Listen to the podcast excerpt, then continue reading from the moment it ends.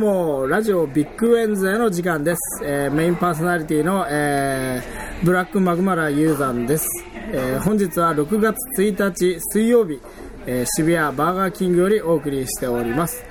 えー本日はですねサブパーソナリティの TACKT タクトさんは、えー仕事が忙しいということで欠席でして、えーまあ、メインゲストの、えー白鳥さんと一緒にお送りします。どうもこんばんは。どうもこんばんは。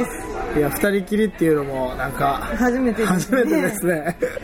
まあこんなの毎週水曜日にやって意味があるのかっていう 結構あのあると思うんですけど、はい。うんまあでも白鳥さん結構あの出席率高いですけど、ん。どうですか？ラジオ始めてから生活が変わったとかそういうことはありますか？えっと、会話とか、はい。そういうものに興味が湧くようになりました。そうなんですね、うん。え前はなかったんですか？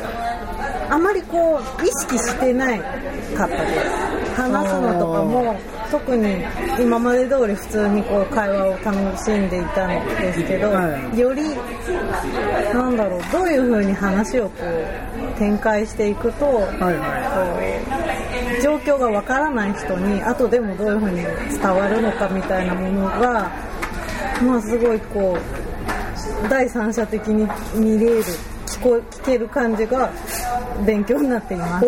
そうなんですね。すごく真面目に語っている。いやいやいや。いやでもこのラジオって僕があの自分でたまに聞き直してみるんですけど本当にめちゃくちゃだなと思うんですよね。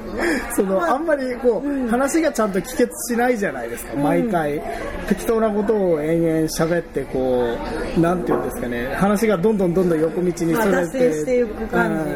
うん。そうそうそうそう。でもそれが多分こう流れがちゃんとあるとはい。面白く聞こえる、まあ面白く聞こえる時もあるってことですよねあのこの間、はい。朝まで生テレビはいはいはい。を先週見てでちょうどなんかこう原発の話みたいなのでなんかこうざいろんな偉い人たちが出てきて、はい。まあ、トークをする。文化文化人が。文化人が出てきてこう、はい。文化トークをねう。ん。はでそれを見ていたんですけど、はい。どうでした？あの番組も毎回私は思うんですけど、はい。着地点にない。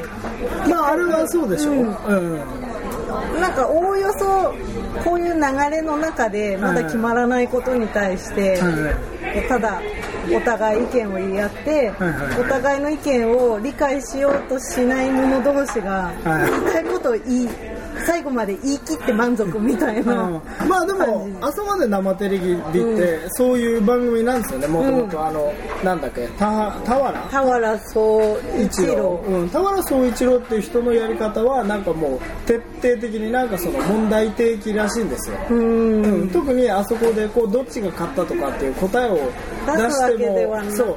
あのつまり結局世の中で答えを出すためには政治家とかじゃないといけないってことでしょうね、うん。社長だったら給料上げるとか下げるとか言えるし政治家だったらちゃんと法案を通せばなんていうかあの原発はやめっていうふうに言えるけど、あのテレビ番組って何にも法的なしなんか意味っていうのはないですそうね。法的な強制的な何かがあそうそうそう強制的にできないから。だから見てる人がそのなんていうんですかね。自分がこう考えてたことに対してこういう意見もあるんだなっていうのが分かるといいっていううん。番組っていうふうに言ってましたよ。なんか本人が、うん、だからそのまあこのラジオも言ってみればそういうふうなもんだと。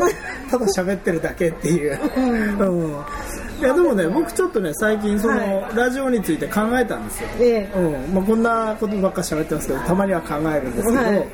あのーいろんなメディアがあるじゃないですか。漫画もあれば、うん。あのー映画もあれば、うん。小説もあればラジオもあると。でそのなんていうんですかやっぱラジオとテレビって随分違うなーって思うことがあって、うん。それはそのテレビっていうのは、まあ、朝まで生テレビとかはラジオに近いようなものだと思うんですね、うん。特になんかそのビジュアルの要素ってそんな重要じゃないじゃないですか。そうですね。あれまあみんなか固定カメラみたいなもので映ってる感じだし。そうそうそうそう。ただ言ってる話意見があのこうどんどん喋られるっていう番組だから、ん。あれなんかはラジオに近いと思うんですけどそのなんていうんですかね。いわゆる今用今風のテレビのバラエティ番組とかって、うん。あのとにかく人がいっぱい出てきて、うん。少しずつのネタをポンポンポンポン喋るあーうん。って多いですよねなんか。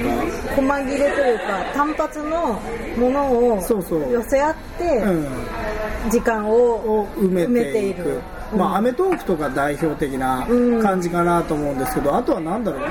あれダウンタウンデラックスってまだやってる？やってます。うん、例えばダウンタウンデラックスとかもそうですけど見に行ったことあります。マジで？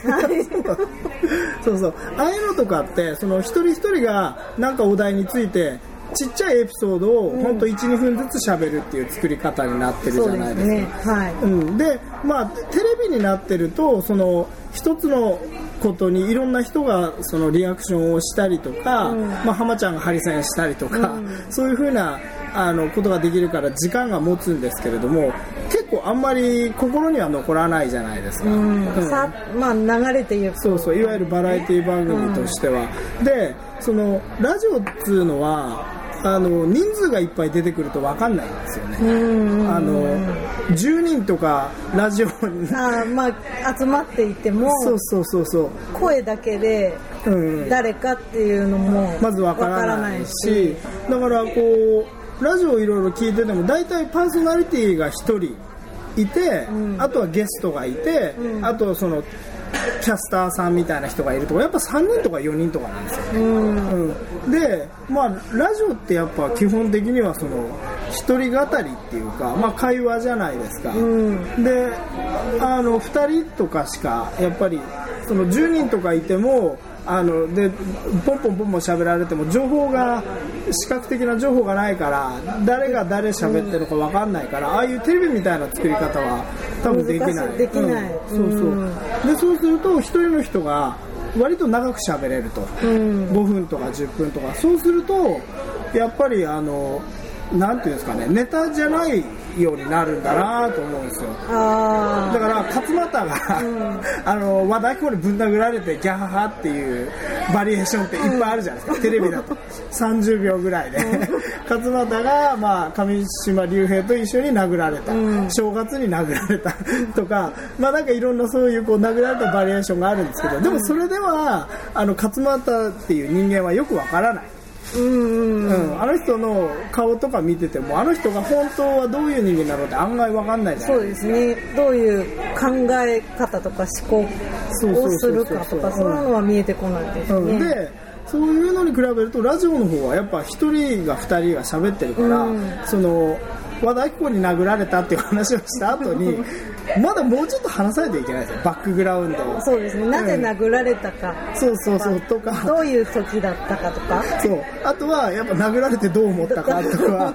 そういうふうに強さはどうだったかそうそうそうで、そのリアクションで芸をできないからうん。喋、んなきゃいけないじゃないですか。テレビだと痛かったとか悲しかったとか、あとは笑って殴られたとかっていうのはその時の絵でもうパッてわかるんですけどラジオだとやっぱり自分で喋ってまあ声色とかもあるんですけどだからねこうラジオの方があのーキャラが立つと思ってる。あラジオパーソナリティの方が個性が分かりやすいんじゃないかなって思うんですよ。あので案外顔とか分かんないじゃないですか。あそうですね、誰だそっか。有名なラジオパーソナリティっていうと誰かいます？例えばすごい長いことやってる TBS だと大沢優里とかっていう人がいて、うん。声は絶対聞いたことあるはずなんですよ。あ女性ですか？いや男性なんですけど、うん、でも顔とかあんま見たことあとほら例えば JWAVE のピストン西澤うんってわかります、はい。うん、あの人とかあの顔見たことないじゃないですか。街で多分いてもわからない。うん。まああの追っかけてる人はわかると思うんだけど、でもやっぱあの人ってそういうこうピストン西澤でずっと1時間とか喋るわけだからさ、うん。やっぱりあの人がどういう人かっていうのはなんとなくわかるっていうかすごく業界人っぽくて、うん。面白いんだけど割と軽薄だろうなみたいな こととかそうそうそうそううん。まあでもうん。こう言葉で時間を埋めるとか、うん。あとまあこう時間でも文字例えば何かを書いています、うん。で例えば何かを報告しなければいけませんとか、何かこう提案をしなければいけませんっていう時って、うん。おおよそその内容を文字でみんな伝えますよね、うでもその文字ををこの例えば2000字必要だとか、3000字必要だとかでも200字でもいいとかいろいろ今ってあって、はい。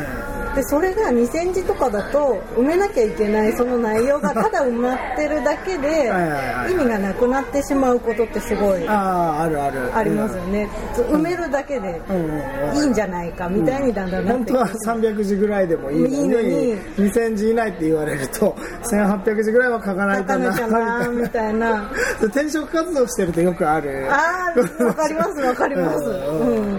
うん、でこう、うん結局目的のところではい。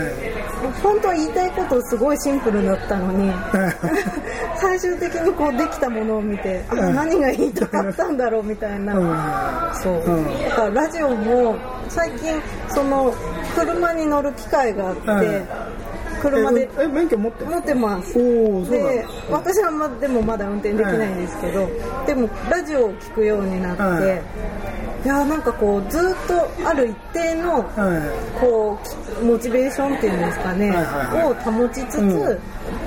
こう飽きさせないで、テンションをねうん。変えずに、まあたまにちょっと上げたり山作ったりね、基本暗い感じはないんですよ。ディスクジョッキーっていう女の人でも 男性の人でも。すごいネクラな DJ ってあんま聞いたことないからね、だからそれが、ああすごいなってうん、いやいやいや本当に、うん。だってもう本当ね毎日2時間とか3時間をね、毎週やってもう10年とか20年とか。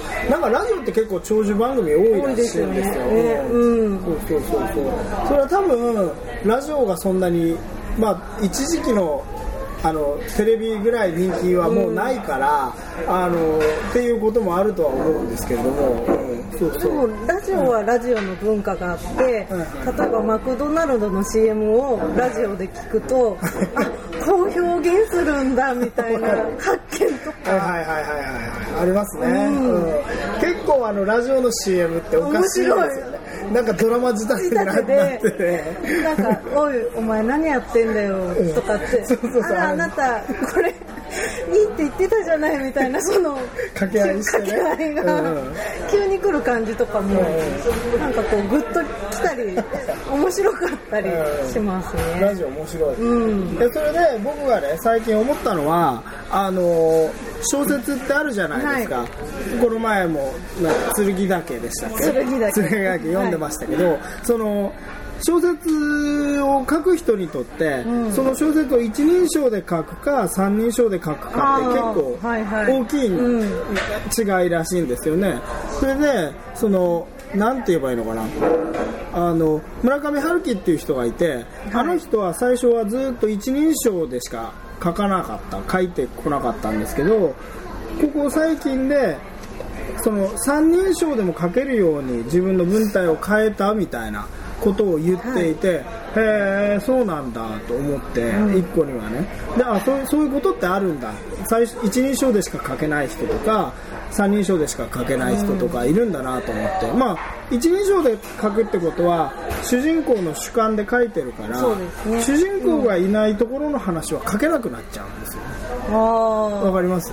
うんうんだからまあ、軸になってる人がそうそうそう。いる環境の周りは書けるけど、そうじゃないところは書けない。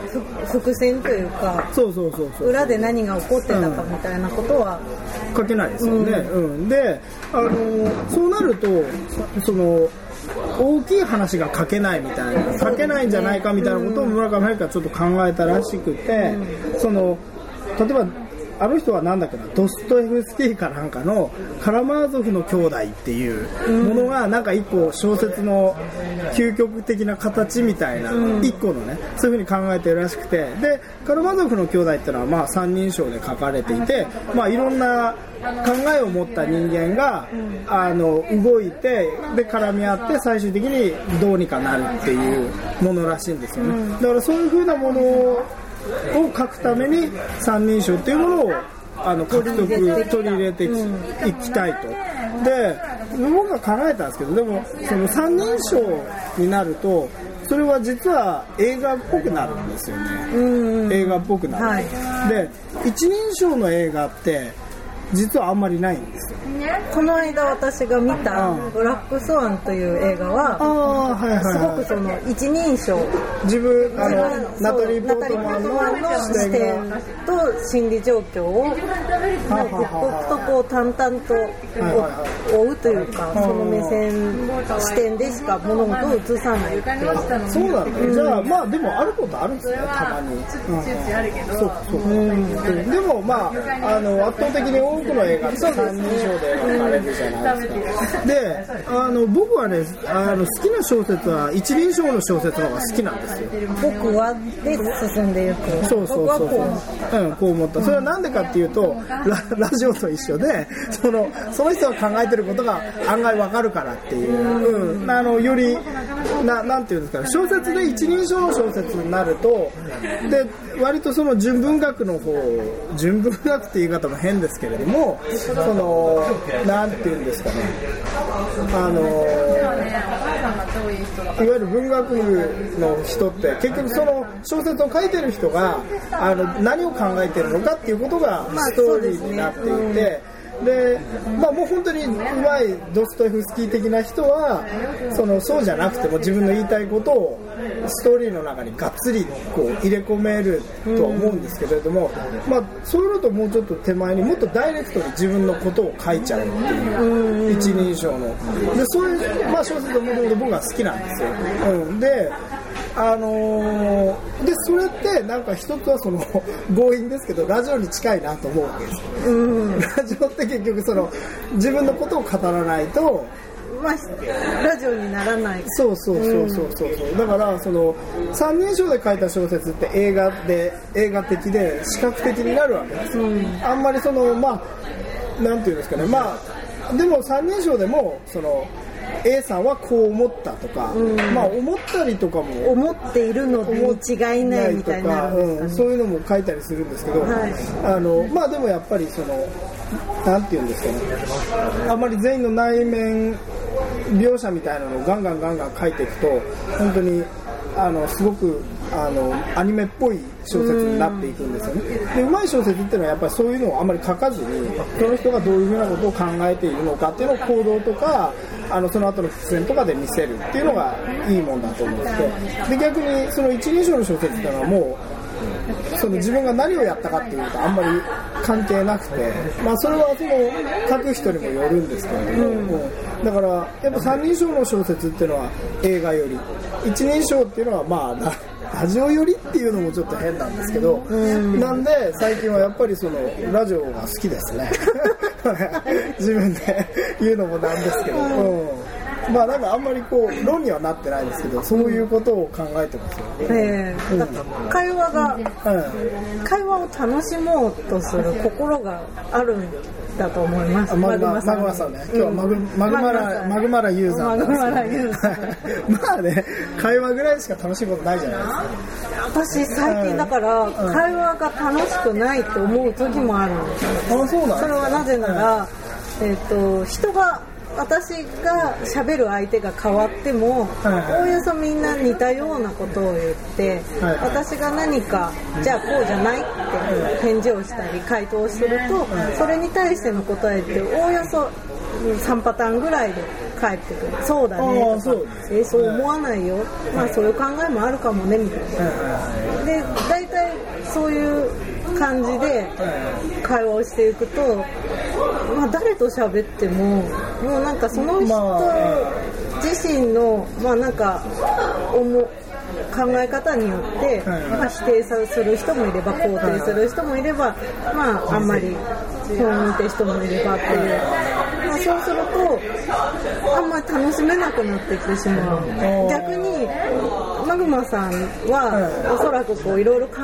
えてる人だから、はいそういうのを聞いて、まあなんかなんかなんかこう、一般のこう社社会の会話よりははい。ちょっとこうとエッジの効いたあ、でもね、それはね、会話が返ってくる。ありますよ、ありますよ。まあ最近はね、この、あの、ビッグウェンズデーに関してはもうルーティンになっちゃってるから、ええ。最近ちょっとあのなあなあにやってますけどこの前ねすごい学生時代の友達、もう学会う生そうそう会うっていう話があって、で学生時代の友達って言ってもタクト君とかじゃない。彼らとはもう学生時代の友達じゃなくてもうエンドレスワルツだから。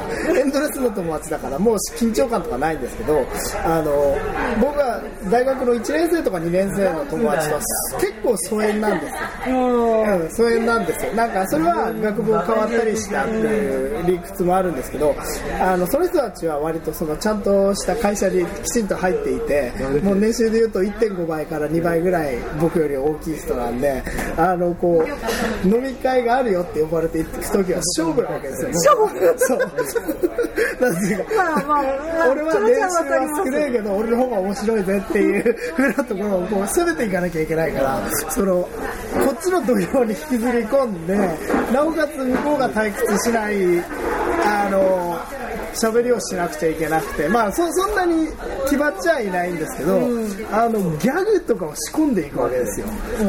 いろいろと。ねギャグをね、本当しょうもないギャグなんですけど、本当に、例えばですよ、俺がこの前、あの、仕込んだギャグっていうのは、まあなんかこう、い？ろんな話していて、はい。じゃあ俺たちってやっぱこうしなきゃいけないよね、みたいな話になる、なると、まあそういうふうに持っていくんですよ。まあギャグにいろんなやり方があるんですけど、例えばその、震災の話をして、そうするとまあ大体ボランティアの話とかになるじゃないですか。まあなんですよね。で、ボランティアちょっと頑張ろうねみたいな、みんなでなんかやろうとか、お金を募金しようとかって言った後、なんとかやろうぜって言った後に、ちょっとこう、じっちゃんの名にかけて入れてみたりね。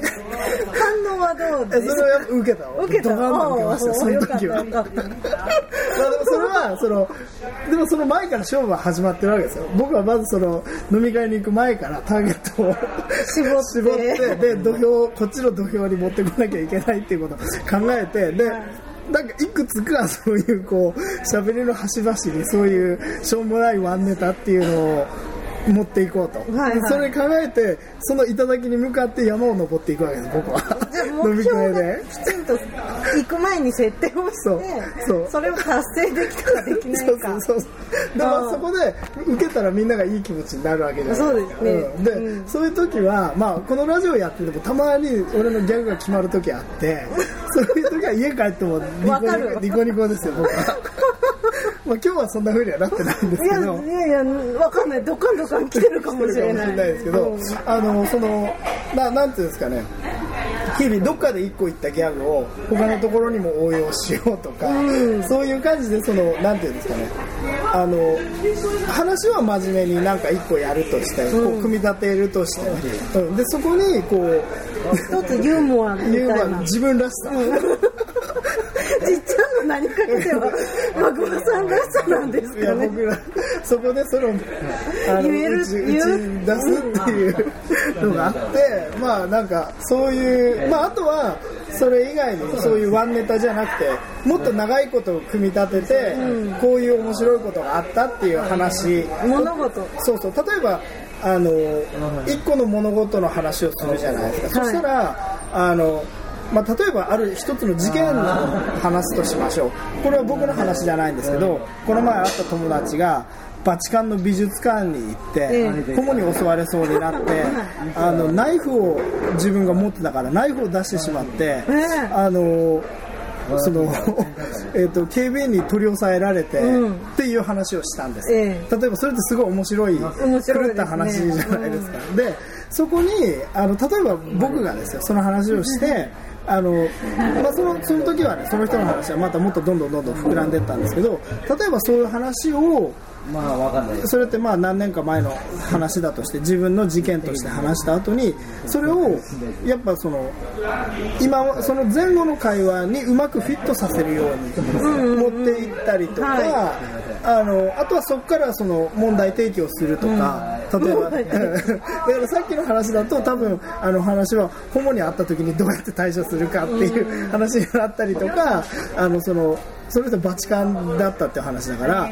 その海外でのその危機に対してどういう対処をするかとかだからそういうこうなそういうあの話の仕方とかをあの僕は飲み会に行く前の電車の中で延々考えてるんですこうやこう今日はこのネタですごい。行ってみ素晴らしいようとかっつってそうでそうやってででも一番いいのはそういうこうしょうもないネタを喋った後に向こうからね面白いネタが戻ってくるのがあるんですよその「児玉ですか? いいえ誰でも。誰でも。え みたいなね、えうん。あでもそれは分かります。うん。なんかこうまだぎこちない間柄でも、まあ、ひょっとひょんとしたきっかけで、まあ、自分の失敗談みたいな、はい。向こうは例えば私のことをあんまり失敗をしたことがないんではないかという勝手な思い込みはいではい。接してきてくださる時とかもあるんですけど、だんだん年を取ってくると、そうするといや結構私失敗多く生きてきてますって 思うけど、はい。最初はああ言っていいのかなみたいな、向こうのなんかそういうこうほつれをね、うどうやって出していくかっていう。期待っていうんですかね、はい。勝手にこう塗り替えられた私像をはい。はい崩しちゃいけないんじゃないかみたいな感じでこう言わないけど、まあ、何日間か経つと、はい。まあ、私もこういう失敗をしたことがあるよっていう話をすると向こうもあこのぐらいなら話していいんだみたいな。あなんかそのラインがーこっちがそっちに降りていったりで向こうが上がってきたり。っていう、それがなんかこう人間同士の付き合いのこう面白さなのかなって思いだから結。構そのクラスとかでも、うんあのー案外そのなんでしょうね高校ぐらいの時に案外こう不良っぽくて付き合いづれえなと思ったやつがうん案外そのギャグセンス良かったりとうんか。ありますあります。うんあとはガリベン君みたいな人であのその面白みかけてんじゃねえかなと思ってた人が意外とこう鋭い一言がこうキリリとして面白いみたいなありますね。やっぱ結構あの話す時はあのツッコミどころをどこに持っていくかっていうのはありますよね、うん。うん。僕も突っ込むのが好きですか、突っ込まれたい人ですか？僕はねどっちなんだろうな。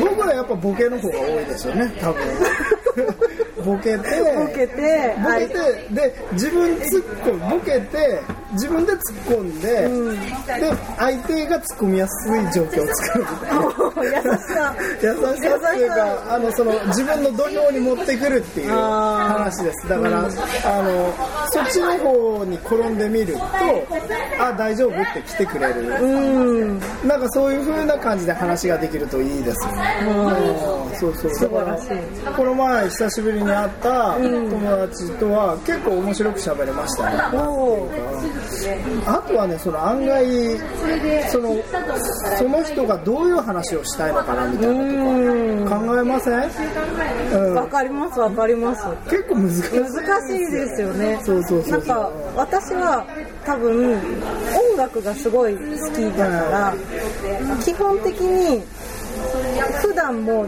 結構頭の中には音楽の割合があってだから例えば何かキーワードがあったらある音楽から引き出したこうネタみたいなことを言ったりとかするとしてでもあの会話の相手がそこに全く興味がないとか知識がなかったら何わけわかんないこと言ってんので終わっちゃうんですよ。そうそう。え？すっごい今美味しいこと言ってるのにっていう時でも流されて終わってしまうとかいやいやいや本当に。あるのでいろんなこう引き出しというか このラジオで一回も音楽の話してないじゃないですかそうですちょっとぐらいしましたっけ？一応バンドのラジオでしたよねバンドのラジオですね。しかも今日は美味しんぼ特集やるっていう話言ってるんですけどもう28分こんな話をしてますよ、一応ちょっとあのでもじゃあ、まあ、今日の話はこのぐらいにして、一応ちょっと美味しいものの話ちょっとしましょうか。はいはいはいあの、その、なんていうんですかね。前回からね前々回からちょっと食についての話ばっかりしてるんですけれども、まあ、ここに美味しんぼ、まあ、あのー今日はね、タクト君来てないんで、うん。ちょっと軽くね、軽く。軽くやっとこうかなと思ってますけれども、うん。今回はちょっとね、あの、ラジオ、あの、おはがきが1個届いてるんで、うん、ですね。じゃあ、ここから特集コーナー、おいしんぼイエーイおいしんぼイエーイ。ですね。じゃあ、まあ、ちょっとおはがきを読もうかな。まあ、それともちょっと、あの、おいしい森についてちょっと軽く説明しましょうか。うんおいしんぼっていうのはですね、まあ、グルメ漫画の草分けですよね。はい。うん、あの昭和60年の1巻が昭和60年の1月1日に初版発行なんでだからもう何年前？60年 ?64 年までいた25、6年？以上続いてる、まあ、ご長寿漫画ですね、はい。うん。えー、と東西新聞社に勤める山岡四郎と,、えー、と栗田優子うん。が、えー、と究極のメニューを作るためにえー、と世の中の。世の中の悪と対決するっていう話ですよね。で、まあ、その世の中の悪を体現しているのが、えー山岡四郎、主人公山岡四郎の実の父親である、貝原。えー貝原雄山ですと、うん、いう話ですね。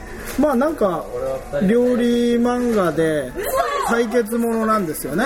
大体あの貝原雄山と山岡四郎が戦うっていうことになってるんですけれども、はいうん。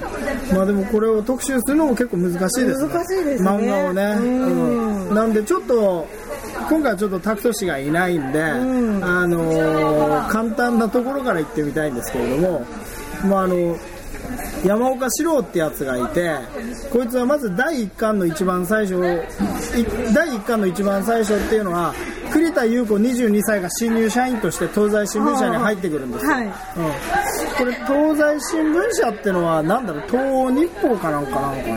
東欧日報ってないかそんなの。東西東京新聞とか東京違うか。新聞なのかな、ん。まあ南北新聞。まあ新聞社に入ってきたと、新聞社うん、でこれね見ると、えっと、東西新聞社はね銀座駅のすぐ近くにありますね。あ本当だ。一コマ目が栗田優子が銀座駅から。地下鉄の駅からピョンと。ぴょんと出てくると。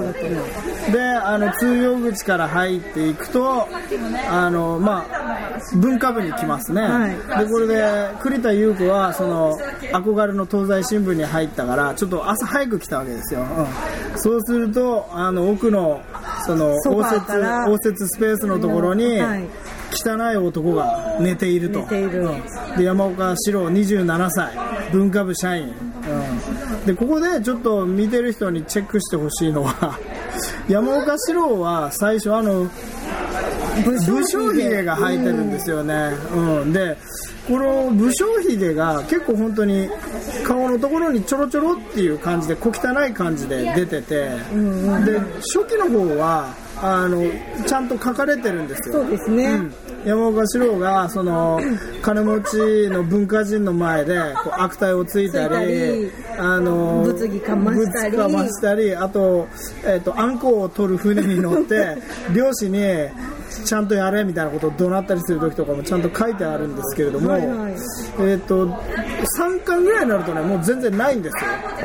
つるんつるんになってますねそうそうそう、うん、まあヒゲ剃ったってことなんでしょうけどもなんかトレードマークだったヒゲがなくなってるなと思って、はい。でこれがだいつなくなったのかっていうのをちょっとまだ2今巻の68ページにはうん。ちょろっていうものがありますね。ありますね。これちょっと後写真で アップしてもらいましょういいのかな？大丈夫だよ。わかんないですね。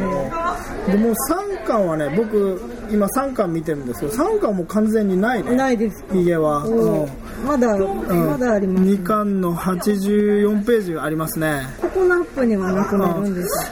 ああったりなかったりだね。そうですね。ん。どれどれ？どどんどん行きま今しょうか？ここの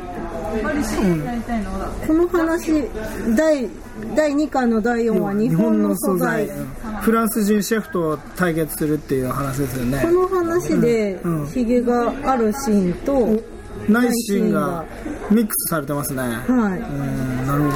この辺りからだんだん山岡はあのヒゲが引っ込みつつある。いまだでもちょちょぼっと。106ページありますね。ね第5話どうですか？第5話は外人の板前が大根をいかに薄く切れるかっていうのに挑戦する話ですね。まだありますね、ああるね。何ページですかこれ？第5話は。えー、とこれここ1816 116ページ。ありますね。まだあります、確認できますね、うん。お。でも後半ないですね山岡白って得意体質なのかな？ヒゲが。あれかな。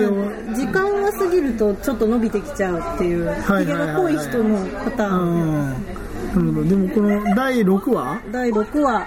第6話ちょっとないなくなりつつありますね。うん。ちょんちょん書くのめんどくさくなったのかな、うん、あありますね。ある148ペー148ジ。出た出ましたよ、うん、あこれどう？でこのページ。158ページでもまだありますね。幻の魚。うん。あないね。170ページぐらいになるとないですよ。おどうですか？この辺かもしれない。この辺だ。あないね。もう。もう完全にないね。この顔のアップでないということは、うん、ちょっと2巻の後半も見てみますけど。あ戻ってる。あ196ページまた戻ってますね。ね。ラーメンを作る回ですねこれは、うん。あったりなかったり。うん、あったりなかったりだ。アシスタントさんが、ん。例えば変わってうん。ひげをちゃんと描くアシスタントさんと描かないアシスタントがいる？いたのではないか、はいはいはい。うん。ちょっと難しいな。2巻のね209ページの、えっと、5コマ目はいわゆるヒゲのあるべきところじゃなくてもみあげの延長にポツンと点があるんですね。うんなるほどね、うんでも一応ですね今のところ山岡のヒゲが最後に確認されたのはえっ、とみかんの2巻の思います。えー、最後にそばだったら、もうふざけんなみたいな。の、ドルドルドル。ドルドルドルドルドル。あれ？でも中華そばの回であったよ。ありましたね。ちょっと。みかの、あった !196 ページ。みかんの最後の話。中華料理屋。のうん。双子の。双子の中華料理屋のの話。話が最後ですね。今のところ確認できる中では、うん。えっ、とリスナーのみんなもねちょっと探してみてほしい。はい でちょっとね今回あのまああのお便りを。うん、お便りが1個来てるんでお便り読んでみたいと思います、えーラジオネーム花くそあきらさんかあらです。りがとうございます。はじめましてラジオビッグウェンズでいつも楽しく聞いています。今日はおいしんぼ特集ということで僕の好きなシーンを言います。単行本2巻手間の価値の回で山岡が横浜中華街の行列のできる中華料理店に入り店の態度や程度が低いことから初期特有の切れ味鋭いカミソリ暴言を吐くところです。特にごまソースのものもチリソースのものも同じ皿で取れっていうのかいや極めつけはこの豚バラ煮込みは出来損ないだ。食べられないよ。というセリフがお気に入りです。これ結構ね有名なセリフなんですよ、うん、多少手垢のついた有名ネタではありますがこのセリフのコマのスポットライトによる演出表現などは現在の映像制作の仕事にも役立っております、やはり往年のファンとしてはこのようなシュートスタイルの山川さんをもう一度だけでも見たいのですがそれは叶わない夢なのでしょうか。なるほどね。ちょっとね2巻のね手間の価値っていうのをちょっと見てみましょうか。はい。あもう2巻の第1話ですね。えっ、と中華街に来ましたね横浜に。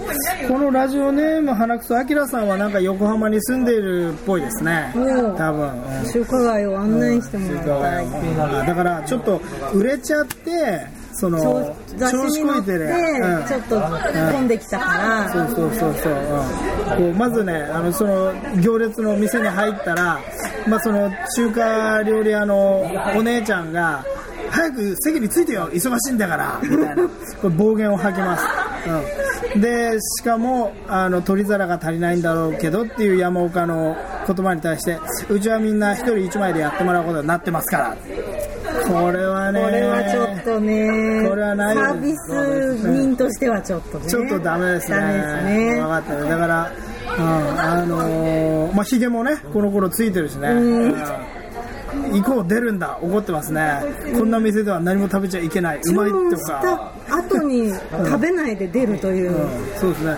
お金は払ってないのかな、うん。おおすごい。まあもちろん払ってないよね。パンクスだからね、すごい。でその後別の店に行ってですね 山岡さんは言ってますよ。15ページなんですけどこの豚バラ煮込みは出来損ないだ食べられないよ。しかもこの粉が赤い。すごいな。こんなことできるんだ。へえ2色カラーですね。3色かな、おそこで出てきましたよ。周大人がこれ俺最初周大人って読んだんですけどおう。ん周大人ですね。まあそういうやめんかと。ということで、うん、素晴らしい回ですねこのやっぱり。やっぱ山岡さんって初期はねすごいパンクなんですよね。口がねあのちょっと横にずれてるんですよ、うんこの頃の山岡さんがいいね。だんだんねその優しさが出てきちゃう。そうそうそう、口がね鼻の真下になるようになってくるんですよ。本当だ。それに従ってちょっとこう暴言がね少なくなってくる。真摯に近づいてきてしまうと。そうそうそう。だからヒゲもなくなって、口が顔の真ん中にに。出るようになるとちょっと美味しくない美味しんぼになっているうまい。ということですね、うん。ということでまあ今回は2人でえー喋、ってきましたけれども、うん、まあ美味しんぼはまずちょっと今日はこのぐらいで、えー来週もうちょっとがっつりあの話しましょう。えーあのタクト君も交えてやっていきますので、はい。じゃあ皆さん、あのー、美味しんぼの、えー、と美味しいネタありましたら、えーどんどんツイッターなどでつぶやいてくださ、はいいお願いします。よろしくお願いします